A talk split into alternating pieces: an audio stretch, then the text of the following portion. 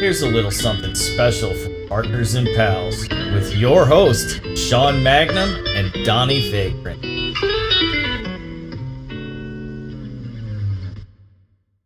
What's up, everybody? It's Sean from Partners and Pals. Just wanted to talk to you guys for a moment and let you all know that we had to take the week off due to some family emergencies that came up.